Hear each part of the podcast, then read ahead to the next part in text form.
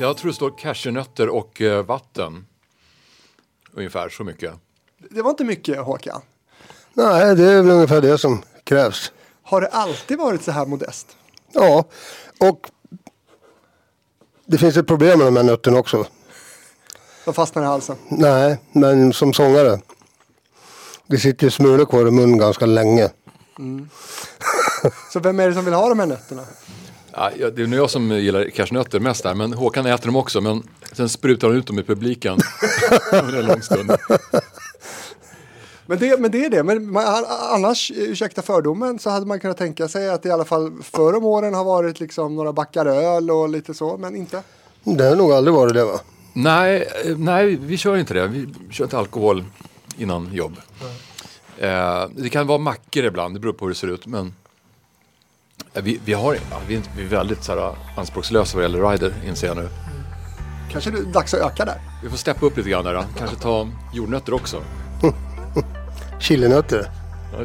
Vi får i alla fall undvika dem då kanske, Håkan, innan, innan du ska ut på scen. Ja, men det är så svårt att låta bli. Ja, det är ju det. Det är som godis. Uppbrott och comebacker, kriser och dalar, floppar och succéer. Det här avsnittet ska vigas till en duo som levererat hits sedan 1994. De heter Nordman, jag heter Fredrik Rahlstrand.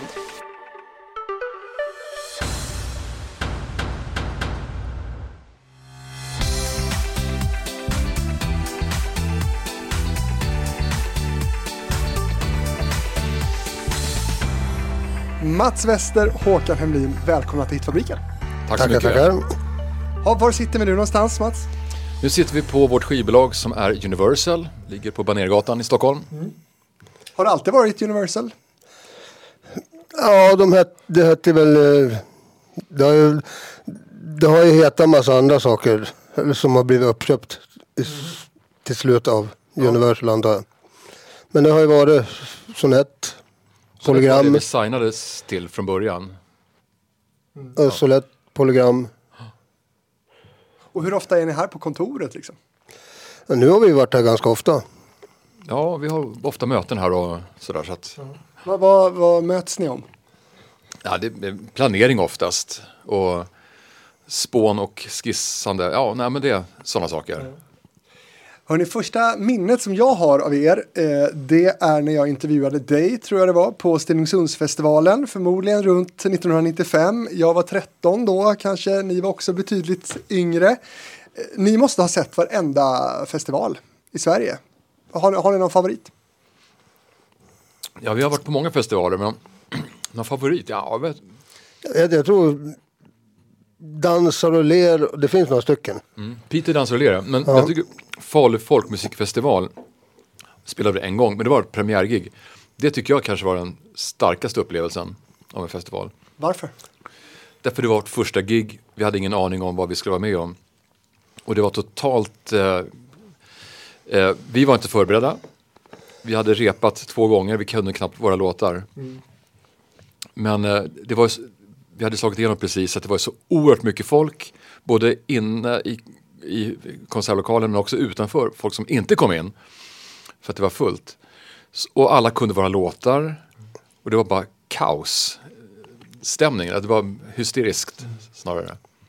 Ni måste ha varit med om det där lite grann, för ni är otroligt populära och, och så folkliga. Har det varit några scener som ni inte har varit välkomna till, Håkan? Ja, det ska vara Konserthuset i Oslo då kanske. Vad händer då? Nej, men den, på 90-talet så, så hade- fick de för sig att vi tillhörde eh, här, vit makt. Ja, ja, ni var rasister och allt möjligt ja, då? precis, de hade fått för sig det och det var ju jäkligt jobbigt såklart, för det var, stämde ju inte alls. Men vi skulle spela på Konserthuset där. Eh, men då var det så att de var bombhotade Jag tror de var bombhotade. Jävla, För de tyckte det var dumt att komma från Sverige och kalla sig nord, norrmän. Nordman stavar. Och så sen använda sig av Quislingspartiets symboler tror jag som var ett ringkors. Och jag visste inte ens vilka Quisling var. Jag hade aldrig nej, hört. nej, alltså vi var så långt borta från där som man kunde komma. Men det där kan vi väl återkomma till, för det, det rör ju upp eh, lite känslor och det där. Men vi, vi kan återkomma dit. Eh, på tal om festival, så kan jag ju säga då att när det här avsnittet spelas in då är vi på tisdag i finalveckan av Melodifestivalen och ni är i final. Grattis får man säga. Ja, tackar. När det här publiceras däremot så är Melodifestivalen 2023 klar sedan ett bra tag. Hur gick det för er? Ja, men vi vann ju. Vi, Ja. Nej, men, nej, vi kom tvåa som vi Ja. lovade. ja, vi har ju lovat Marcus och dem det. Att vi ska komma tvåa. Ja, just det, Marcus och Martinus ja. Ja. De skulle få komma etta. Eh, så kommer det ju inte bli riktigt. Nej, antagligen inte. Det här är ett lite speciellt år kan man säga. I skrivande stund så leder Loreen med hästlängder om man ser på till oddsen. Det är liksom inte ens spännande. Ni ligger någonstans mitt i då om man får tro då eh, hur folk spelar. Hur förhåller man sig till det? Vill ni vinna? Alltså, det är kul- kul att vinna. Alltid kul att vinna. Men eh, eh, jag vet inte vad vi ska säga om det.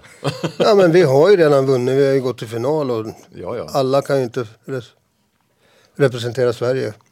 Så att, Men om man får leka med tanken, det skulle vara kul att representera Sverige med nyckelharpa och lite svenska tongångar. Eh, det skulle behövas. Men det är något annat. nu ska vi inte vara så ödmjuka. Vi vill vinna.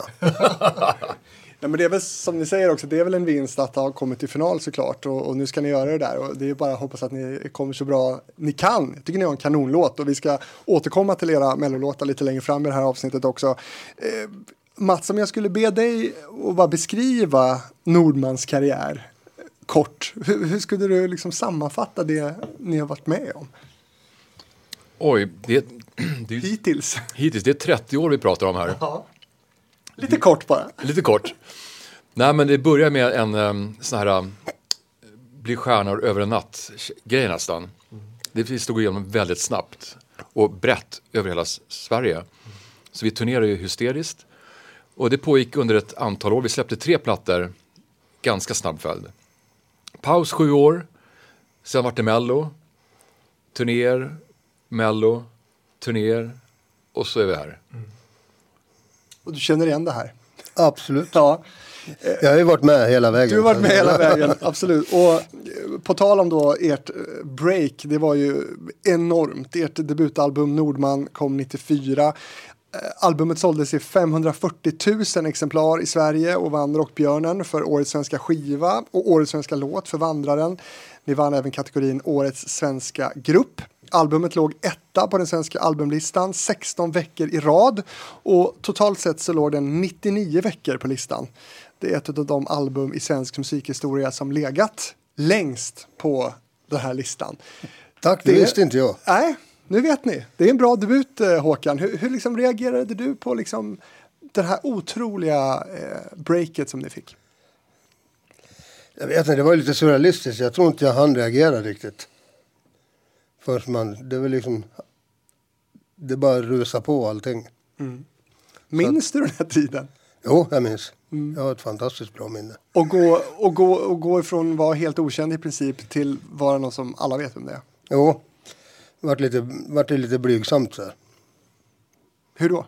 Ja men du vet, helt plötsligt, men jag? Nej.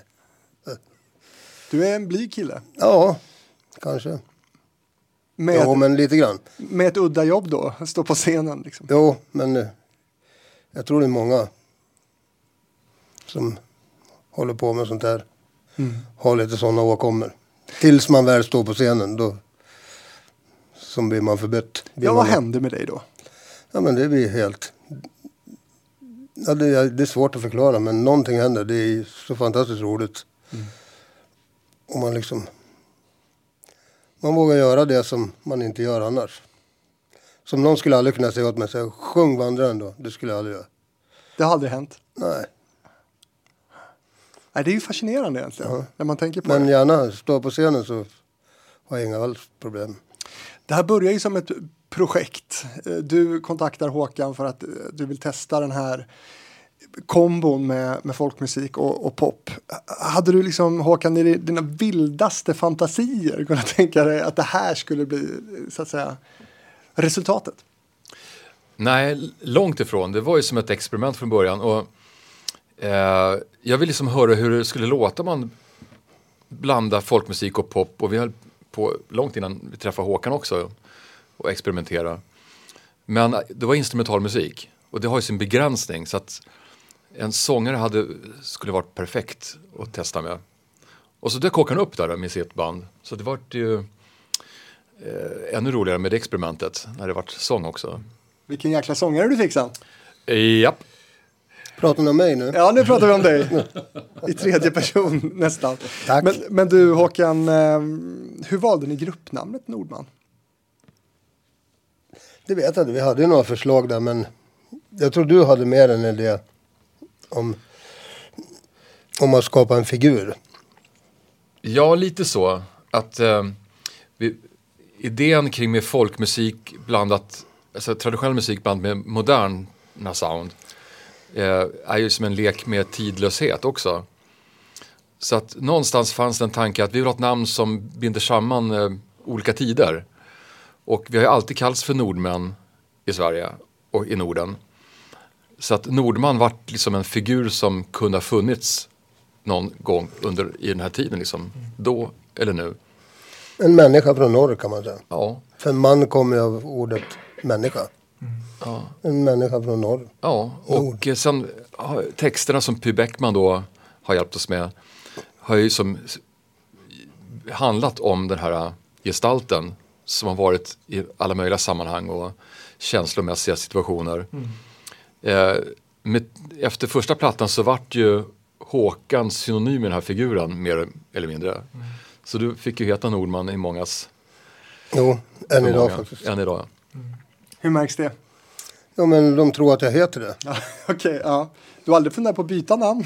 Nej. Nej, inte ens efternamn. Nej. Men det här med att ni är en duo, att ni heter Nordman i singularis, inte Nordmän. Det Och var inget inte, jag tänkte på. och inte Nordman heller för det är ett efternamn. Ja, just det. Just Om man, det. uttal, om man uttalar det så, Nordman. Fast vi heter Nordman. För I början så skrev vi Nord och man med stort M. För att det skulle, man skulle dela upp det lite grann. Nordman. Så, här. Men på norrländska blir det väl Nordman? så kanske man säger. Ja. Eh, Vi ska lyssna på er första singel som eh, inte, alltså blev en stor hit, men det blev inte den största.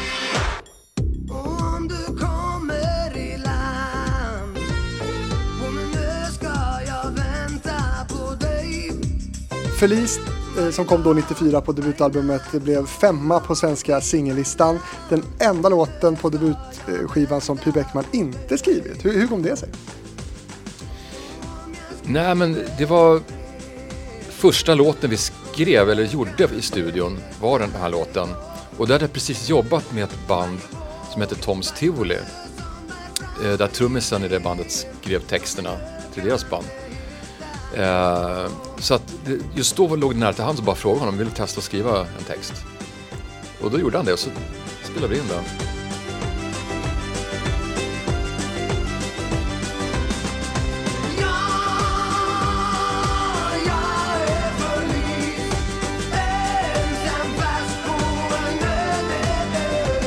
Men Py Bäckman har jag haft, liksom jobbat med i många år innan.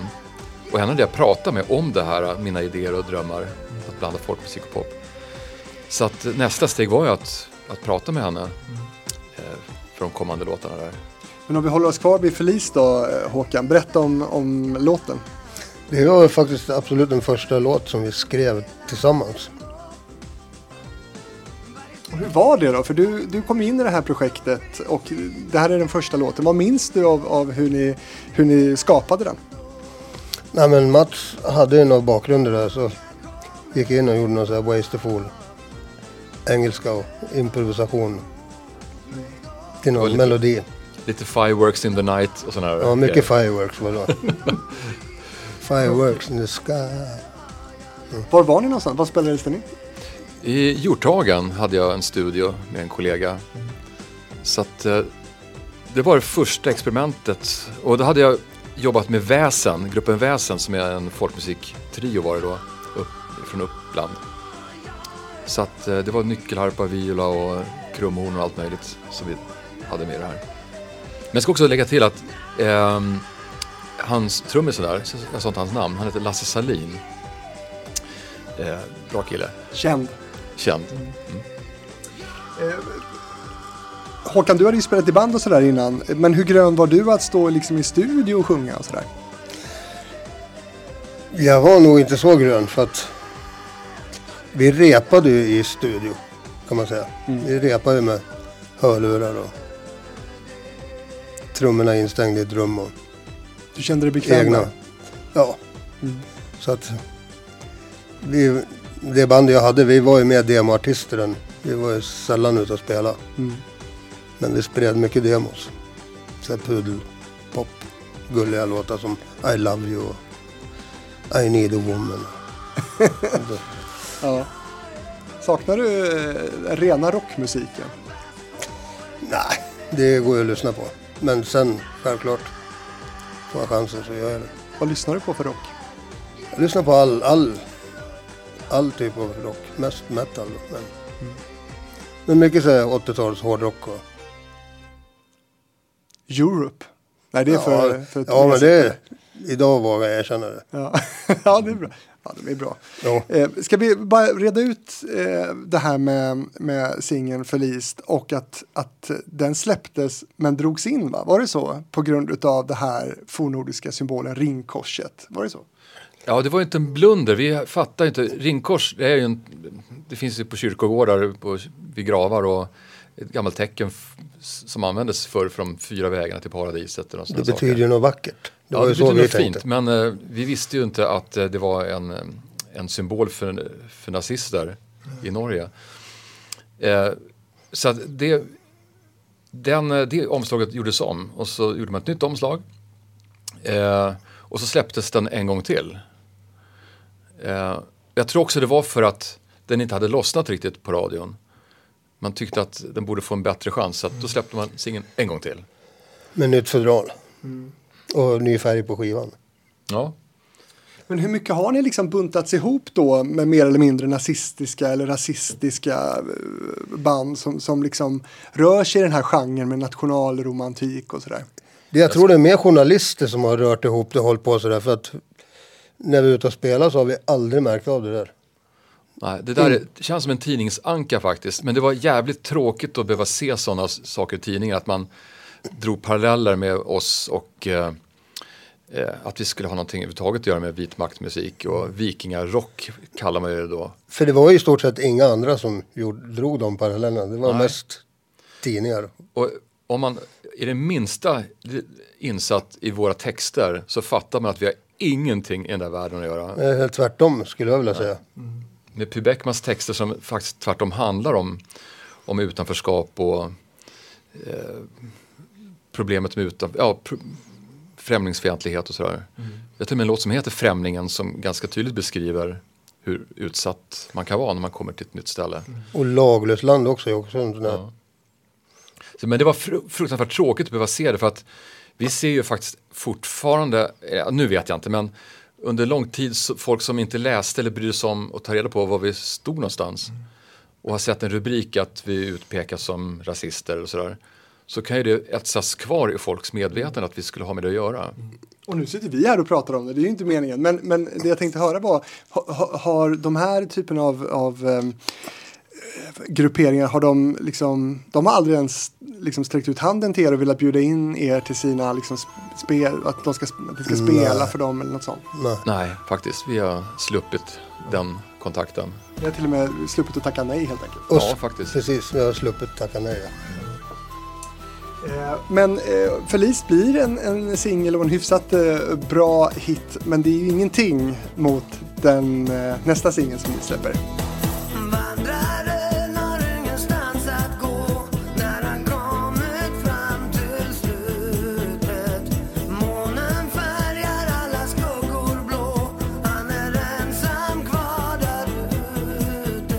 Vandraren, musik av Mats Wester och text av P. Bäckman som är då den första låten på Nordmans debutalbum som hette Nordman. Hur valde ni den som första spår? Jag tror att det var eh, skivbolaget var lite inblandade, kanske i det, men ja, ja, jag vet inte, börja starkt. Ett album ska börja starkt. Det viktiga är låtordningen skulle ni säga. Jo, men jag tror lite viktigare, tror jag. Så att man inte tröttnar. Man vill ju liksom få den in the face när man sätter på den. Så att det inte är så här, det går fem låtar innan du... Nej, jag kommer ihåg faktiskt att när vi gjorde låtordningen så hade jag skrivit ut, vad är det, 12 låtar på alltså den här plattan, och 13 kanske. På varje papper, tonart, tempo. Och så la de på golvet och så flyttade jag omkring de här lapparna. Så att det inte skulle bli samma tonart två låtar i rad och sådana saker. Plus att det skulle vara olika, ja, så att dynamiken vart rätt över också. Men snyggt jobb, det är mycket jobb bakom det där och kanske också från en tid då album var väldigt viktigt ju och många låtar. och Så. Ja, precis. Eh, Singeln den eh, blir en stor hit i Sverige och fick Rockbjörnen då i kategorin Årets svenska låt. Placerade sig eh, som högst på sjunde plats på den svenska singellistan.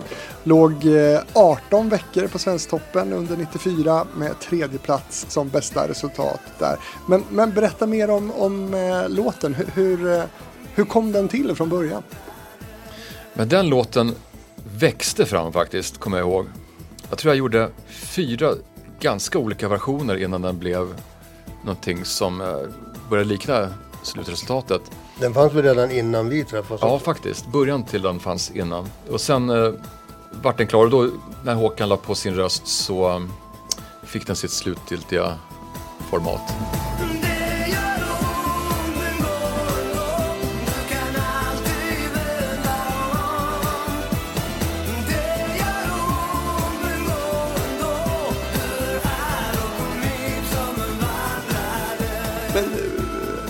Är det med hans röst egentligen?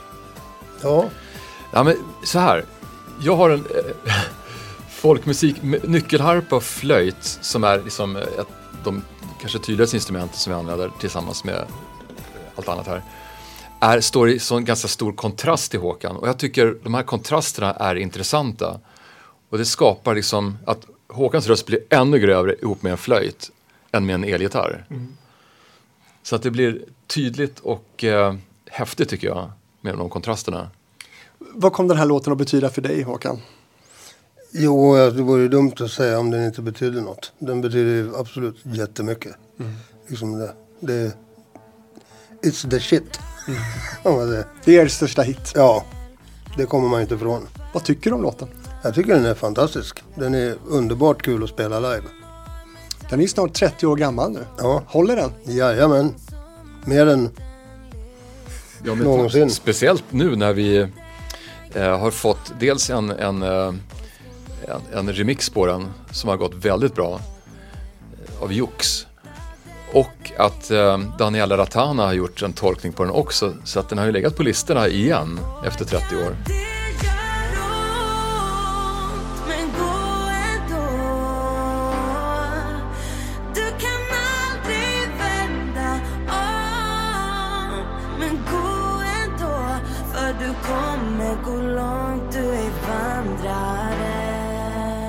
Ja, men hur är det? Alltså någonting du gjorde för 30 år sedan får en revival i, idag, 20-talet. Hur, hur känns det? Nej, men det känns ju fantastiskt. Men så är det också som med folkmusik. Bra musik överlever över tid. Så är det. Det har gjorts en del covers som du var inne på på, på Vandraren. Eh, är det någon som ni gillar mer än någon annan? Ja, det, jag tycker jag gillar Danielas. Den tycker jag är fantastisk. Och just att hon har gjort sin egen text på den. Sin egen take och berättar om sig själv i den. Nej, jag tycker det är superbra. Coolt Arad Proddan.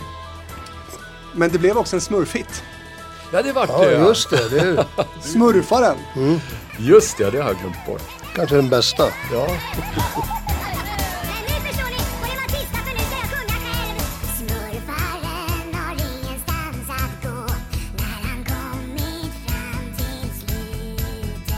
Ja, men det är ju roligt såklart. Alltså för de som inte alls hänger med här nu så får man ju liksom ta sig tillbaka till den här tiden. Smurfhits var superstort. Ja, Det var det absolut. faktiskt. Jag undrar inte om det året efter vi släppte liksom, var, var den som sålde mest det året. Det är lite kul ju.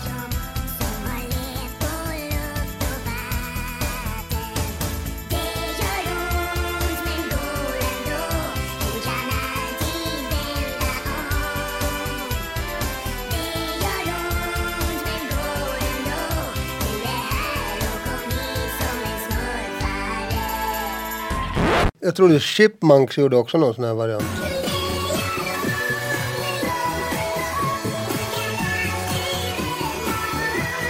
Alvin och gänget.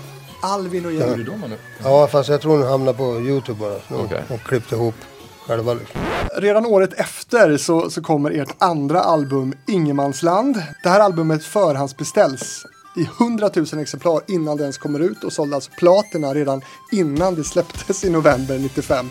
Och så vann albumet Rockbjörnen i kategorin Årets svenska skiva och samarbetet med Pi Bäckman det fortsatte. Och det bjöds också på en hel del hits.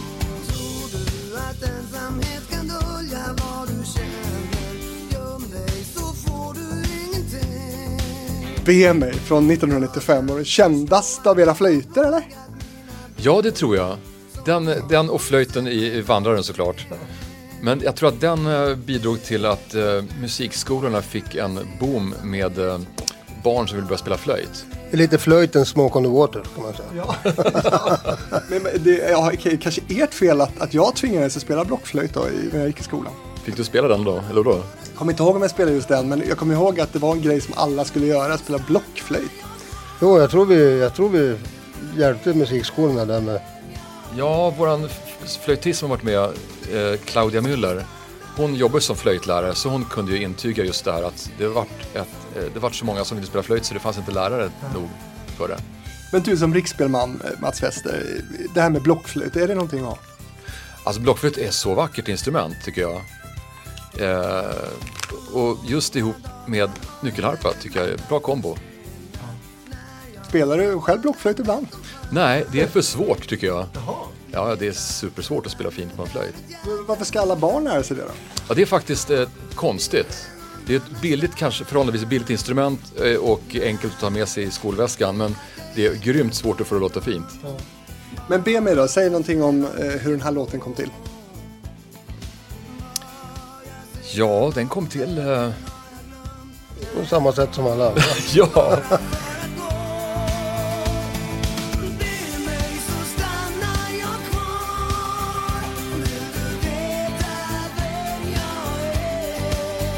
jo men den, den, den kom till... När vi, medan vi turnerade på första plattan så började jag skriva musik igen. Direkt. Ja, för det var snabbt efter debuten. Ja, ett och ett halvt år efter debuten kom det här. Eh, och jag kommer ihåg att vi spelade in sången på den. Eh, du fick permis. Ja, det var ju lite speciellt, för du ja, satt jo, alltså ja, det- inne. Jag hade 72 timmar permis. Är det svårt att få permission för att spela in hitlåtar?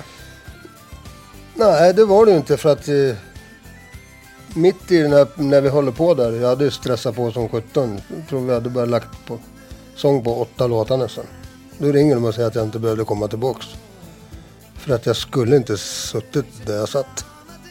Va? Varför inte då? Eller vadå? Vad hände? Nej, de hade väl gjort något fel där så att jag skulle in flera månader senare. Okej. Och det var för en olo- olovlig körning, eller vad var det? Ja, Ja, alltså precis. Det ska vi inte prata så mycket om, men du har ju dömts till diverse brott, eh, Håkan. Olovlig körning, rattfylla, skattebrott, ringa narkotikabrott och sådär. Eh, det kan vi lämna därhän. Men hur har det påverkat din karriär skulle du säga? Att, att du har haft den kriminella banan också? det har ju, det har ju, det har ju naturligtvis påverkat i den grad att vi har fått tag i en massa pauser. Men eh, sen eh, när vi varit ute och spelat så här så har det ju ändå gått hyfsat. Jag vet inte om det har påverkat mig så mycket egentligen. Nej. Har, eh, eh, dum fråga kanske, men hur, hur är den liksom den kreativa sidan av att sitta inne? Går det att, kan, kan man skapa någonting innanför fängelsemurarna eller hur, hur känner du? det? Nej. Jo, man kunde ju låna några gitarrer och sådär men så fort man börjar spela på den då dunkar det i väggen i cellen bredvid liksom. Så, Men sjöng du någonting? När du nej, nej, Ingenting? nej. Varför inte? Gick och jobbade på dagarna och spelade kort på kvällarna. Mm. Men, men hur var det? Du är ju ändå här en av, och är ju fortfarande en av, av Sveriges mest kända sångare. Hur är det att vara inspärrad då? Ja, det är naturligtvis inte roligt. Klart inte. Men eh, jag är ändå glad att fansen, har, jag har fått väldigt mycket fina ord och stöttningar. Och, Så att, nej det är inget kul att sitta inlåst. Absolut inte. Och det kommer du inte göra igen? Nej, förhoppningsvis inte. Nej, men också att när du säger kriminell så tycker jag det finns, det, det, den synonymen med Håkan stämmer inte alls tycker jag. Nej, Utan det är liksom en konsekvenser av, av eh, missbrukssjukdomen som har orsakat de här sakerna. jo. Köra bil då kanske. Ja. Men det är ju ändå kriminella Ja, handlingar. det är det, men det, när du säger det så kändes det konstigt. Det är svårt att tänka dig att du sitter med en, en eh, missbrukare och brott, brottsling här. Ja, men det gör jag inte, tycker jag. Nej. Men sen, sen när man säger kriminell idag då tänker man ju på gäng och skjuta och Mm. såna här grejer. Sen, Gangsterrap. ja. Vad tycker du om det? Jag vet inte vad jag ska tycka om det. Det är liksom, det kan ju göra både gott och ont. Det, är liksom, det kan ju vara bra att någon förklarar hur det är också, om man vill ta till sig så. Men sen kan det ju leda till att folk tycker att det är coolt också och vill leva sådär. Det finns ju två sidor av det där tror jag. Mm. När vi sitter här nu 2023 så, så pratar vi mycket om en cancelkultur. Att man kan bli liksom cancellad. Gör man något dumt, ja då åker man ut liksom. Så har det inte varit för dig. Alltså genom din karriär. Eller? Hur menar du? Ja, för du, men du har ju fortsatt att musicera och, och vara artist. Och, och, eller har du känt dig utestängd några gånger? Jo, någon gång också men jag har ju varit ärlig med det också. Liksom. Jag tror jag har tjänat på det. Mm. Du har alltid väldigt- varit väl- välkommen. Ja, men jag har i alla fall varit öppen med det. Sen har jag inte krävt någonting heller. Och liksom... Så att... Hur har det varit för dig det här Mats? Att, att du har en, en eh, duokamrat som, som inte alltid har eh, gått att spela in sång med för att han har suttit inne till exempel. Och så. Nej, men det har ju varit svajet mellan varven såklart, men totalt sett så har det varit alltså positivt allt egentligen. Men som sagt, de här perioderna av, av eh, när han har liksom sjunkit ner i missbruk så då har vi varit tvungna att ta ett break. Eller generalpaus med risk att inte komma igång igen. Men Hur har det påverkat dig? det har ju varit en så stor del av mitt liv det här i vuxen ålder. Och eh, mitt jobb, så att, att behöva sluta jobba på grund av sånt här är tråkigt på ett sätt. Men det är mer sorgligt att se en kollega som inte mår bra. Som man inte kan hjälpa. Eh, det, det, och också inse att man har varit medberoende. Man, att jobba ihop med en missbrukare har ju en sån baksida. Att det, det är ett dilemma man försöker balansera. Men till slut finns det en gräns där man sätter ner foten och säger stopp. Liksom. Eller inte, jag backar ur. Helt enkelt. Så att eh, När kom den gränsen för dig? efter tredje plattan, kort efter den hade släppts, så kom en sån situation där jag kände att det här går inte längre. Och då pratade vi och eh, vi kom liksom ingenstans i det samtalet utan eh, vi skildes åt och sågs inte på sex sju år efter det. Vilket stöd kunde du vara för, för Håkan i, i detta? Ja, jag vet inte, det, det där är jättesvårt. Men ett typ av stöd är att sätta gränser för sig själv. Att inte acceptera, att liksom inte bli medberoende, försöka hålla sig från det. Och säga ifrån. Du får hålla på med vad du vill, men jag ställer inte upp på det här. Då får du sköta, då får du ju hålla på själv med ditt skit liksom. Men hur mycket såg du det här på nära håll?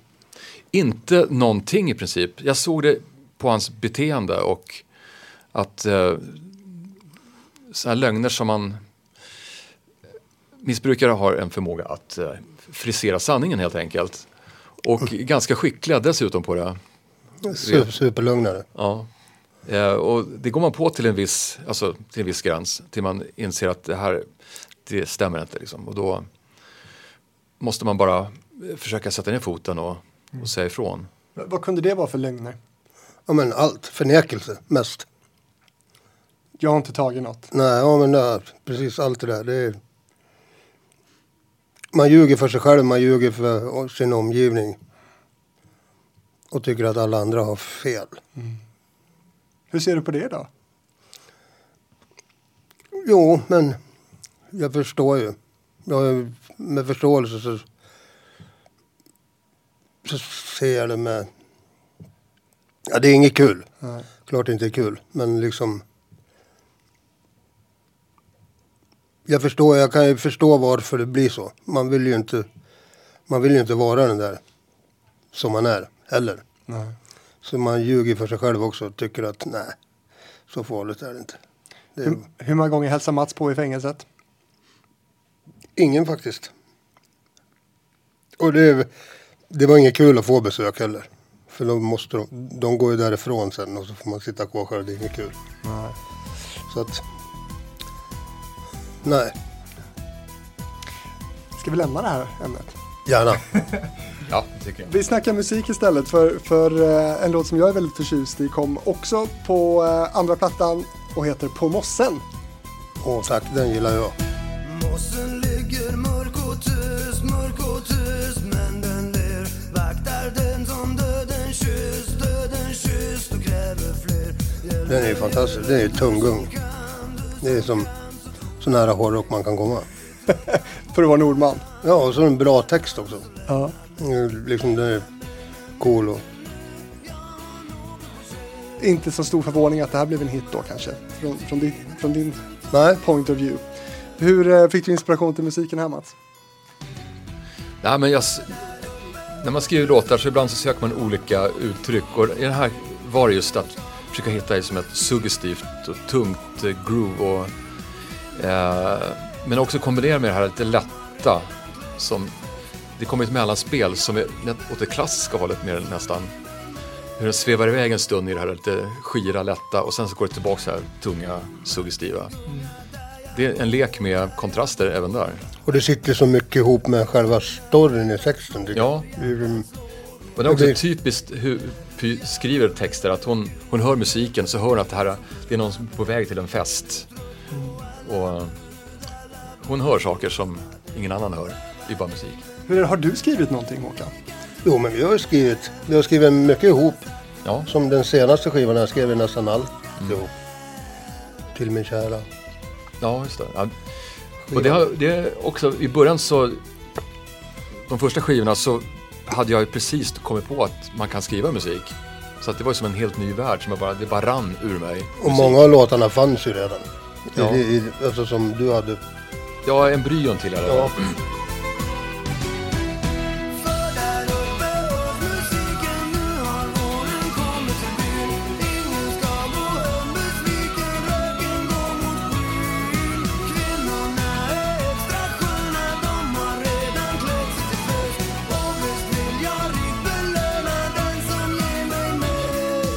Men sen efterhand här de senare åren så har det varit roligare att jobba tillsammans i studion och skriva tillsammans. Så Håkan är ju en fantastisk som, låtskrivare så att det har varit jättekul att göra, göra det. För det, blir, det blir lite en annan touch på låtarna också då.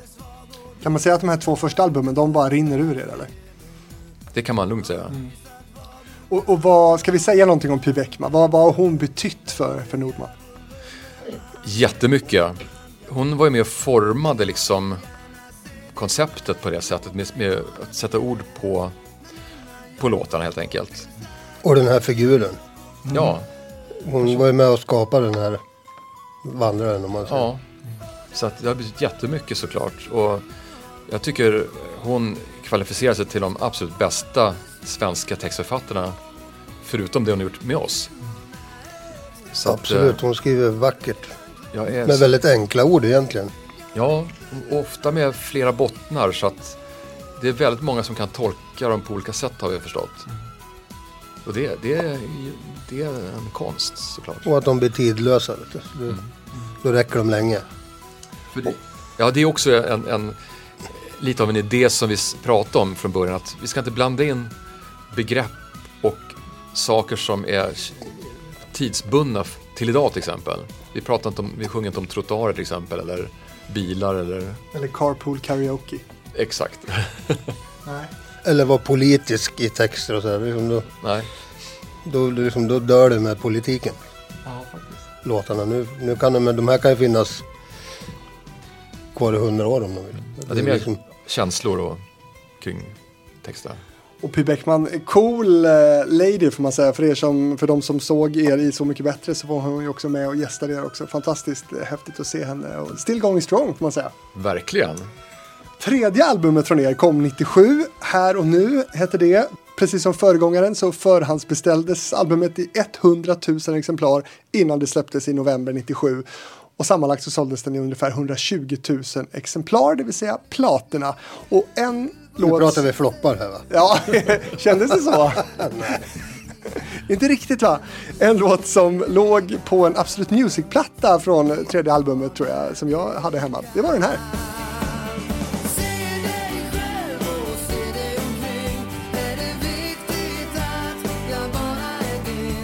Blev det här en hit? Alltså, jag kan säga så här. Det här var ju, vi bröt ju vårt ar- samarbete kort efter vi hade släppt albumet. Eh, så att för mig så är det liksom den här plattan, ja, där, den dog lite grann för mig där. Så att jag vet inte vad som hände. Om, jag tror inte det vart någon hit egentligen. Sådär va? Nej. Men eh, precis, hur mådde ni här då? Du nämner ju att det här är ju precis innan ni splittade upp egentligen. Va, va, hur mådde ni två ihop här? Som sämst tror jag. Ja, det var på väg ut för men vi, Det var riktigt på väg utför. Det var ju liksom... Det var där det började riktigt eskalera för mig. Med missbruket? Ja. Liksom.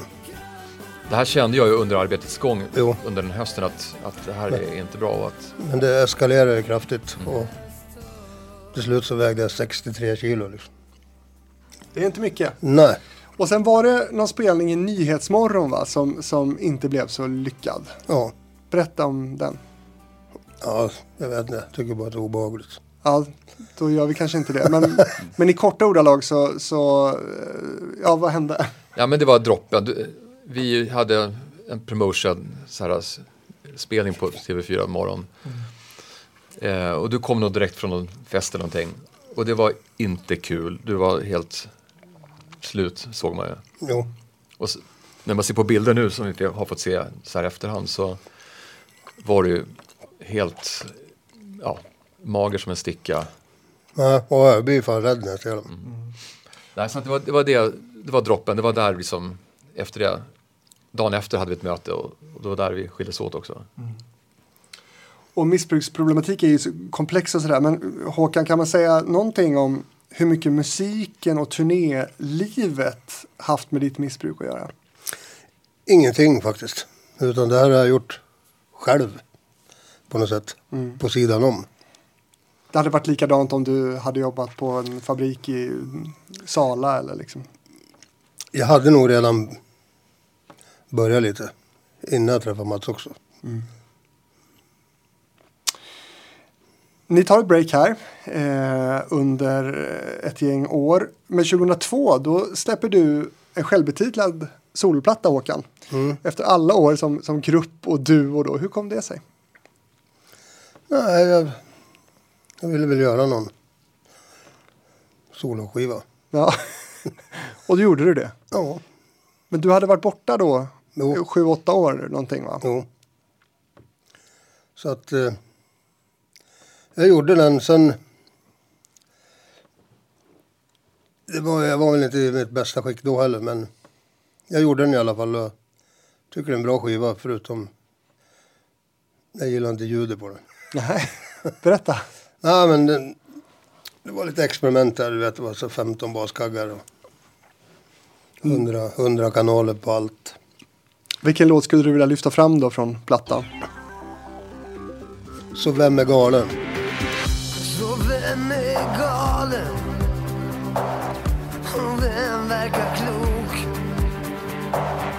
Kanske får du svaret om du bär någon annans ok.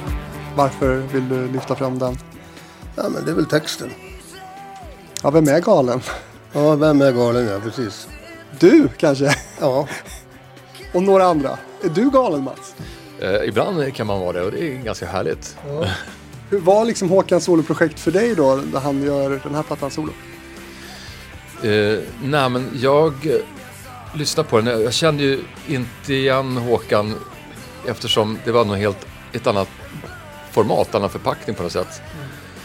Så att eh, jag tycker ju Håkan är en Nordman. Men det här var inte Nordman. Nej. Men det var ju inte meningen heller. men det var ändå... Py Bäckman skrev ju även texterna till den. De här åren då, eh, hur mycket kontakt har ni när, då när det splittrades? Hade ni någon kontakt alls? Ingen alls. Ingen. Och innan det, har ni, hängde ni privat också sådär eller? Det kanske liksom är en och samma grej för er? Nej, men vi har inte hängt privat. Dels för att vi bor på olika håll, har alltid gjort. Men eh, vi turnerade och umgicks så mycket på, på vägarna och på turnén så att säga. Så att det vart liksom inte så. Plus att vi jag var, hade blivit förälder precis när vi slog igenom. Och man har haft liksom det livet också. Och det var ju väldigt mycket turnerande på den tiden också. Så det var ju bara skönt att skiljas åt. Och åka hem till sitt. Liksom. Och jag bodde uppe i Gävle då och du bodde här. Och nu bor du i Halmstad. Nu bor jag i Halmstad. Vet du. Mycket bra ställe. Är det, varför är det så bra? Ja, men jag, gillar, jag gillar den staden. Det är liksom... Det är ett trevligt ställe. Det är västkusten. Och det är inte Göteborg. Så det regnar inte lika mycket. Träffade du Gessle någonting? Ja, det har hänt att man sprungit på någon gång. Men inte så här... Tja. Ni hänger inte? Nej. Nej. Men jag brukar vara där ute på Tylösand ibland. På hotellet. Han har. Och Ja, men det, vi har varit där och kollat på du och jag. nu tittar du Ja, här. vart- vart- Vi, ni är tillsammans, är det så? Det är min fru. Ni är gifta? Ja, förlåt, det visste inte jag. Jo, och så vet du, har jag var kollat på Per också naturligtvis. Där. Jag förstår. Eh, 2005, då gör ni comeback. Har ni hittat tillbaka till varandra då? Ja, Håkan ringde efter alla dessa år. Eh, det var väl året innan, 25, 24 kanske, något sånt där. Och sa att eh, jag mår bra nu, jag är ren. Eh, så att för mig var det oerhört glädjande. Jag, jag insåg att han skulle aldrig ha ringt mig om det inte var så efter alla år. Jag måste fråga, hur var det att ringa det samtalet? Hur kom det sig att du ringde? Jag hade nog känt länge att redan när jag satt på behandlingen, den första jag skulle ringa till när jag kommer ut och hem härifrån, då är det till Mats. Med tanke på vad vi har haft tillsammans och vad jag utsatt dem för. Och så tycker jag att det var som självklart för mig. Så liksom han var den viktigaste att ringa först. Var det självklart att svara, Mats? Ja men det är klart, jag vart ju jätteglad och eh, överraskad. Eh, så att jag vart så glad så att jag sa, jag, om jag får komma upp och hälsa på dig. Så att jag hoppade in i bilen och så dagen efter åkte jag upp och så träffades vi. Och så satt vi och pratade. Och jag ställde frågor och Håkan berättade. Så det vart eh, rätt så eh, likt någon sorts terapi. För mig i alla fall. Att få, få veta lite mer om vad som hände egentligen. Och hur han mådde och vad, som- ja. Så att, och sen fortsatte vi, du kom hem till mig. Vi pratade. Och eh, plötsligt satt vi där och, och gjorde musik också. Hade du under de här åren suttit och filat på eh, nya Nordman-grejer? Nej, inte alls. Ingenting. Ja, du hade väl något annat projekt där med Rå? Ja, jag hade lite andra saker som, Som var jag höll på jätte, med. jättebra. Tack Håkan. tycker jag. Ja. Men, Vi har men, snott några låtar därifrån. Ja, faktiskt. Ja. Lånat? Ja, just det. Nej, men så att, så att det ledde ju till eh, en skiva som berättar lite grann tror jag om det vi pratade om då. För, för vad gör man bäst comeback med ett nytt album som heter Anno 2005 om inte en medverkan i Sveriges största tv-program?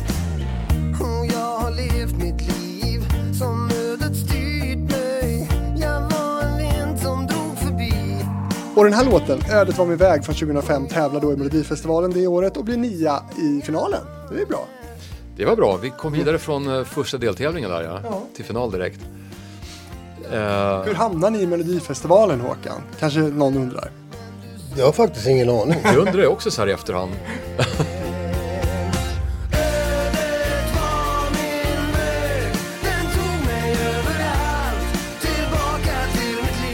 Det kan varit eh, Danne Atlerud som är lite inne i Ja. den världen. Ja, så var det nog. Som också, vi, ja, det kan ha varit så att vi tänkte att men det här är en, en sån typ av låt som kan funka. Ja, men vi skyller på honom. Nej, vi ska inte skylla, vi ska tacka honom i sådana fall. Men var det självklart att ställa upp i Melodifestivalen? då?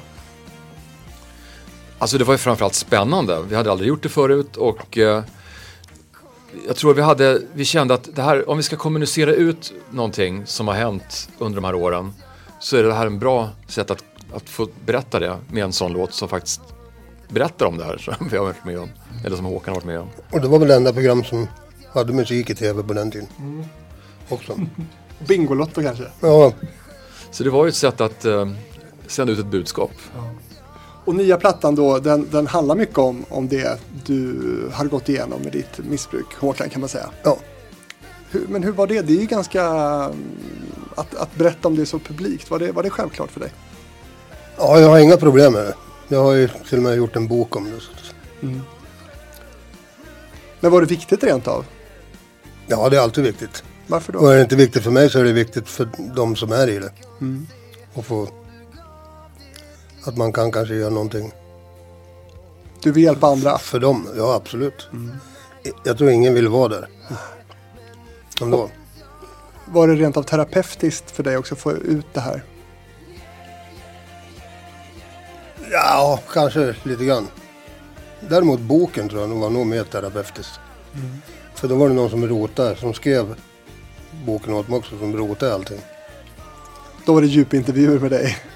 Jo, och inte bara med mig utan med alla som har levt runt omkring mig också i alla år.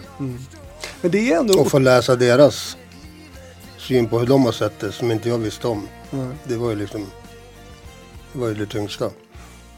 Men det är ju otroligt privat ändå på något sätt. Är det inget som liksom... Jo, men sen är man ju offentlig också så att så jag vet inte. Då är det bättre att jag säger som det är.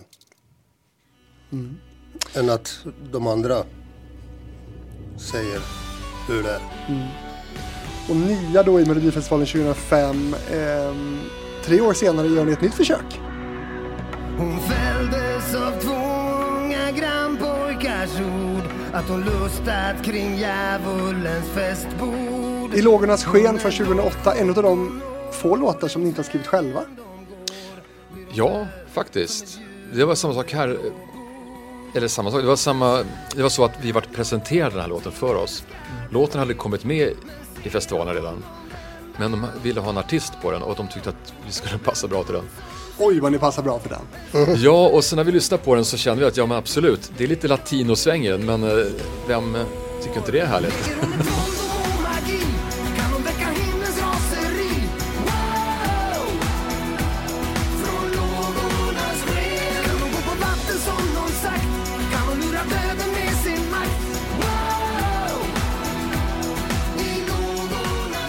Jag älskar det lågorna så jag tycker det är en fantastisk låt. Vad är det som gör den så bra? Jag vet inte, den, är också så här. Den har något rockigt i sig som jag gillar. Och så gillar jag naturligtvis. Ja, men jag gillar låten helt enkelt. Mycket. Jag tänkte att du skulle säga att jag gillar också att bränna upp tjejer på scen. Nej, det gör jag väl kanske inte. Men För det här året så blir det då en hel del debatt kring massa olika saker. Till exempel då att den här texten handlar om häxprocesserna och hur oskyldiga kvinnor anklagades för brott under främst då 1600-talet. Eh, och i scenshowen då eh, till låten så symboliseras då häxbränningen med att en av de kvinnliga dansarna stod då inuti lågor på en upphöjd plats på scenen. Ni, ni brände en häxa på scen kan man säga. Eh, ja, hur togs det här emot? Nej, men alltså, jag tror vi ändå försökte förklara att låten handlar just om det här hur fruktansvärt kvinnor har behandlats i historien och på vissa platser än idag. Så det var ju en symbol, ett sätt att lyfta fram problematiken. Men jag tror att det fanns en del som missuppfattade det här och tyckte att det var fruktansvärt att vi brände en kvinna på scenen. som inte riktigt förstod grejen. använder kvinnan som förbränningsvara i bästa sändningstid. Men det är helt galet att folk ens kan tro någonting annat än det det handlar om. Eller? Men just det att det handlar om häxor eller att det liksom det, det passar väl oss på det viset men det är ju kanske inte det, det man förmedlar egentligen. Vem Den kom här- på idén? Den här förföljelsen av alla kvinnor som är än idag. Eh, nej, men texten gjordes av eh, eh, Lina. Lina Eriksson. Ja, men jag tänkte just på att bränna den här kvinnan på scen. Ehm, alltså det här är faktiskt, jag tror att det är produktionen som föreslog det här och tyckte att det var en bra idé. Typ Christer Björkmans fel. Det var nog, han var nog starkt inblandad i det. Eh, Men i alla fall, det går ju bra för er. Det slutade på en sjätteplats i finalen. Just det. Det är bäst hittills. Ja, Eller? jo, stämmer. Än så länge.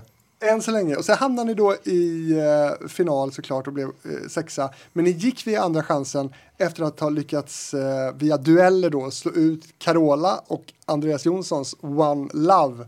Jättebra låt och med en av Sveriges absolut största liksom, musikaliska nu levande ikoner. Eh, man kan säga att hon är någon slags mellodrottning eller något sånt som ni tofflar ut där och det blev löpsedlar och otroligt stor uppståndelse. Kan ni inte ge oss den här historien ur er, er synvinkel här? Hur var det här? Den här historien kring det har ju uppstått eh, på andra håll än hos oss kan jag säga. Vi var ju där och, och gjorde våran grej och eh, vi vart nog lika förvånade som alla andra att, att hon inte vann. Men eh, mer än så känns det inte som att det var från våran sida men däremot så vart det väldigt stort i och med att hon är som du säger en eh, schlagerdrottning. Hon borde ha fått gå vidare tycker nog, kan man tycka. Det Men tycker under- jag med. Ja, faktiskt. Hade ni velat ge upp er plats för, för Carola? Ja, men så, så kan man inte göra. Nej, men däremot så var ju media hade ju, hade ju gått an henne ganska hårt under den här perioden. Och det vet jag inte varför det blev så, men eh, Det blev nästan som en häxprocess va? ja, där kommer det. Ja, men var det inte lite så? Jo, det var det. Det var någon sorts förföljelse av henne att man, jag vet inte. Som inte vi har med att göra Men egentligen. verkligen inte. Så att, nej, konstigt. Ja, det, det, på något sätt, jag som bara tittade, så känns det som att, att eh, Sverige röstade bort henne på något sätt. Ja, det, så brukar jag tänka också att det, det var, hon förlorade mer än vi vann, om Verkligen. man säger. Komplext. Vad, vad har du för relation till Carola idag, Håkan? Jag tycker Carola är Sveriges absolut bästa sångerska ever. Så att, Ni är på god fot. ja, hon skulle, hon skulle sjunga rock'n'roll. Hon kan Ja, hon- passa bra till det. Ja, men hon gör det ändå eh, ibland va? Hon, hon har väl något slags rocket i sig, har hon inte det? Jo, jag tycker Ja, hon, är, absolut. hon är fantastisk. Efter det här då så kanske de stora hitsen har ebbat ut lite kan man säga. Trots att ni ganska kontinuerligt har släppt musik och, och album och så. Men vad- vad hände efter 2008 skulle ni säga? Ja, men vi turnerade hysteriskt efter festivalen där och var överallt och spela. Men sen eh, gjorde vi någon skiva, när var det? 2010 också. Men sen har det varit liksom en ganska Korsväg 2010. korsväg, ja precis. Men, men eh, det, var ganska, det, var, det var liksom lite svalare då. Det hände inte så mycket kring, kring oss. Nej. Vi var ute och spelade. Ja, vi spelar ganska mycket fortfarande. Ja, och det, och det gick ju bra. Men vi hade liksom inga radiohits eller inget sånt där som... Försökte ni? Ja, men jag vill minnas att eh, vi försökte väl såklart. Men det var inte våran tid då, helt enkelt. Är eran tid nu istället? Det känns lite så. Ja, men det får jag väl hoppas. Det alltså, Det, för jag tycker att det är nu har, har vi en ny start på alla plan liksom, sen ett år tillbaks. För det blev Så mycket bättre och Melodifestivalen då en tredje gång i år. Så släpp alla sorger, vi går vidare. Låt det vackra vara det som gör dig svag. Ja, släpp alla sorger, vi går vidare. Jag lovar dig från och med idag. Finns inga sorger kvar. Det, här, det är en låt som vi inte heller har skrivit själva. Utan det är Jimmy Jansson och Thomas Gesson. Hur fick ni den presenterade? Jag fick den presenterad för mig först. Med och sa ja till att DMa den i alla fall. Så jag åkte och DMade den med Jimmy och På Söder. på Söder i, en litet, i, ett litet krypin. Precis. Man kan lyssna på ett avsnitt av Hitfabriken med Jimmy Jansson lite längre ner i det här flödet om, eh, om man vill. Besökte honom i den där studion för, för ett tag sedan. Men eh, hur kändes den då? När du, förstod du direkt att det här? Jo, men det gjorde jag nog. Men sen hade ju jag och Mats sagt att vi kanske inte skulle göra det här något mer. Ja. Mello, Mello-grejen här. Men de skickade den till, till Niklas och de här på, på Universal. Och så sen var vi här i ett annat möte. Och då spelade de upp han. Så, Och jag var ehm, lite ovetande om vad som hade pågått i kulisserna. Men, men med en hälsning från Gesson och, och Jimmy eh, om vi vill göra den här låten som Nordman så öppnade jag öronen och lyssnade på det här. Och då kände jag direkt att det här är en riktigt jävla bra låt. Och det är eh, Nordman-DNA genom hela låten. Så att eh, då sa jag att absolut, om det kommer med och vi får lägga på våra instrument och sådär och göra det klart det så blir det då blir det våran låt också. Men det, hade, det skulle kunna vara en sololåt för, för dig Håkan. ja, skulle det kunna varit. Men det var inte vad jag hade hoppats på. Duon står sig stark låter det som. Ja, jag gillar den jättemycket och önskar er som sagt väldigt stor lycka till i, i finalen då. Kommer det fler låtar, fler hits från er? Vad säger du Mats? Ja, alltså vi, våra nya förhållning är att vi tar lite en, en dag i taget lite grann så här. Och än så länge har det gått väldigt bra kan man säga. Jo, så vi ska göra färdigt det här nu. Sen har vi en turné Ja, här som börjar i mars. det känns som att eh, vi, vi tar en sak i taget men det känns som att allt kan hända också. Och det börjar bubbla i kreativiteten så här så smått känner jag. Och du håller dig ren. Jajamän. Det är 10-15 år nu eller vad är det? 2011 var det väl sist jag var på behandling. Ja. Hur känns det då? Ja, men det känns fantastiskt att hitta den här. Ja, och Håkan klappar på sin fru. Ja, Vad heter du förresten? Förlåt. Heidi. Heidi. Och ert liv i Halmstad. Mm. Vad härligt. Det låter helt fantastiskt. Ehm, jag önskar er eh, jättestort lycka till framöver eh, och hoppas att det gick då eh, riktigt bra i Melodifestivalsfinalen i år. Ehm, förresten, kan ni fortfarande leva på de här stora framgångarna ni hade där på 90-talet? Liksom? Ja, men, ehm, det lever ju kvar fortfarande, liksom. det tickar in fortfarande. Det gör det. Men det får man ju dryga ut med lite annat som man håller på med också såklart. Det är Därför det blir lite mer Melodifestivaler och så. Ja, Eh, men underbart. Hur var det för er det här att vara med i Hitfabriken och prata om, om er karriär? det var helt okej. jätteintressant att gräva i de gamla längs minnesallén.